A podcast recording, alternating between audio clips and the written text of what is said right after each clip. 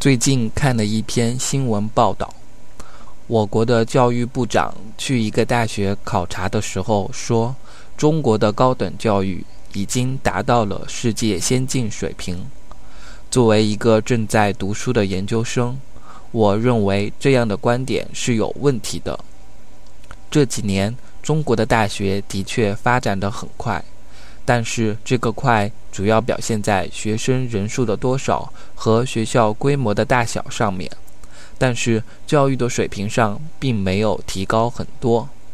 一些大学的主管认为，学生越多，学校越大，大学就越好。现在我们大学生面临的一个最大的问题就是找工作。以前认为上了大学，将来一定可以找一个好工作。可是现在发现大学生太多了，工作却是太少了。同时还发现自己在大学四年学到的东西，在工作中没有什么用处。我觉得现在中国的大学应该思考一下如何继续发展。